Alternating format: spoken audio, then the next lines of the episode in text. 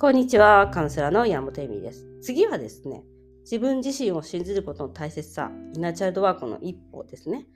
その苦しみがあったっていうことを認めるっていうこと、その苦しかったっていう感情を認めてあげるってことと、それを受け入れる器のある自分ということを持っていく。2番目が虐待を認めるです。今まで恥ずかしめを受けたり、無視したり、両親をなざめる役をしたりとか、常にこう、暴力とかは振るわれないんだけど、常に親のペットを貸しちゃう人？ペットみたいな。で、なんかその、ちょっとでも親が不機嫌になると分かるから、親の喜ぶようになんかこういろいろ動いちゃってるわけですね。そマニプレーションっていう言い方をしたりするんですけど、やってほしいこととか言われなくても分かるんですね。だからそれをあえてしちゃうんです。でもそれはあなたの人生だからあなたが幸せになることではないことが多いんです。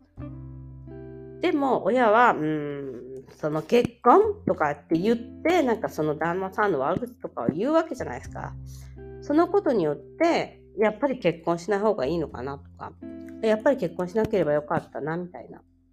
感じな、なかなかその自分の意思っていうよりは、親にどう思われるか、他人がどう思うかによって、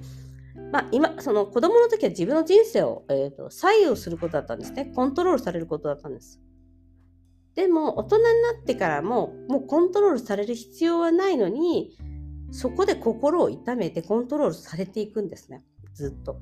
これはまあちょっと教科書の話なので虐待を認める話とはちょっと違うんですけど、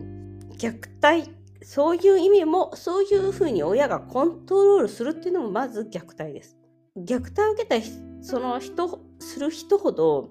やっぱ自分がなんか悪かったからなって思うんですよ。だから自分が責任を取らなきゃ。本当にインナーチャイルドの多くの人はですねなぜか親のそう親との関係良くないんですよ。インナーチャイルドだから親親とそんなに関係良くない。辛い。親と一緒になる辛い。いつもひどいこと言われてきてるにもかかわらず自分が悪かったからだって思っているから多くの人は親の介護をしなきゃいけないともう30とか20の時から思ってるわけですよ。もうあと何十年後の話みたいな。そんなぽっくりいっちゃうかもしんないじゃんみたいな。失礼ですけど本当にその介護できるまで自分も生きてるかどうかわかんないんですよ。なのに親があなたはね、でそこでまた罪悪感を与えるわけです。親は。コントロールするために、あなたはどうせ介護しないで逃げちゃうんでしょとかもよくわかんない。それが悪いことなんですかっていうぐらいのそれもある意味コントロールであり虐待なんですね。子供っていうのは親のことが好きだから、うちの父も大変な人生を送ってきて、頑張って私を育ててくれたんだよなっていうふうに親は正しいものをするんです。だって一番認めたくないことは何かっていうと自分の悲しみと愛されなかったっていう悲し、えっと、事実だから。だから愛せなかったのは大変な人生を送ってきたからだっていうことと私が悪かったからだって思った方が親が愛せない愛さなかったという事実を認めなくていいんです。もうねこれはねもうねやった人はわかるけどもう本当に嫌な話なんです。ね、でも両親自身も5歳のインナーチャイルドぐらいなんです。5歳ぐらいしかなんか精神年齢がいないんですね。もう言わせていただく。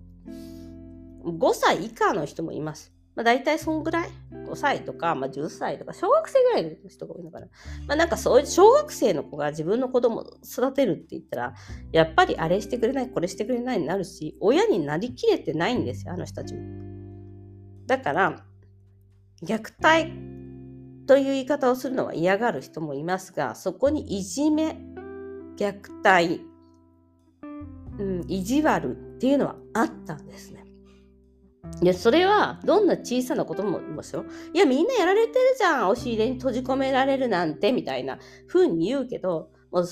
あの、いやいやいや、いやいやいや、押し入れに閉じ込めるのはもう大きな虐待です。まあ、だんだんそういうのが、ほら、いい時代になってきて、今なんかね、あの、先生がさ、あの往復ビンタとかないけど、私の時代とかありましたから、往復ビンタってまだ。あの学校の先生がですよ、そういうことしてた時代もあるわけです。でそれも精神的肉体的にひどいことをしているっていうその虐待を大人も認めないまず大人が認めてないし大人になった自分たちも認めてない。いや先生は大変だったのよとか。なんか親も結構先生をかばうんですよあなたが悪いことしたからいけないのよ。いやいやいやいやいやみたいな。だからその虐待があったことを認めるっていうことはすごく大切です。もうね、ここに全てがあるぐらいですね。だからといって、今親を憎めとか、そういうことでもないし、親にあなたの人生の全ての責任があるわけではない。ただし、このまま虐待があることを認めないとしたら、多くの人は親にあなたの人生の全ての責任を負わせているということになります。これがすごい面白いね。だから、親にあなたの人生の全ての責任を負わせている原因というのは、愛されなかった、虐待されたという事実を認めてないっていうとこなんです。このね、認めるっていう一歩が必要で、これをやるのは、え大体周りの人が多いです。だから新しい家族、例えば彼氏とか旦那さんとか、まあ私なんかカウンセリングの役、カウンセラーの役なので、それは、えー、虐待でした。それはお母さんのいじめでした。それは、えーと、性的被害がありましたということを告げます。これは、いや、まあ嫌な役ではあるんですけど、本当に。やっぱり人間っていうのは自分だけではね、忘れるものなんですよ。あれ違うのかなみたいな私も本当にありますから、最近でもありますから、いや、やってないよ、そんなことって言われたんです。いや、そうだったっけ？忘れるんです。で、親はね、そんなこと言ったこともやったことももう忘れてるんですよ。だから、誰もそんなことを認めてくれる人はいない。だからね、第三者っていうのがいると結構やりやすい。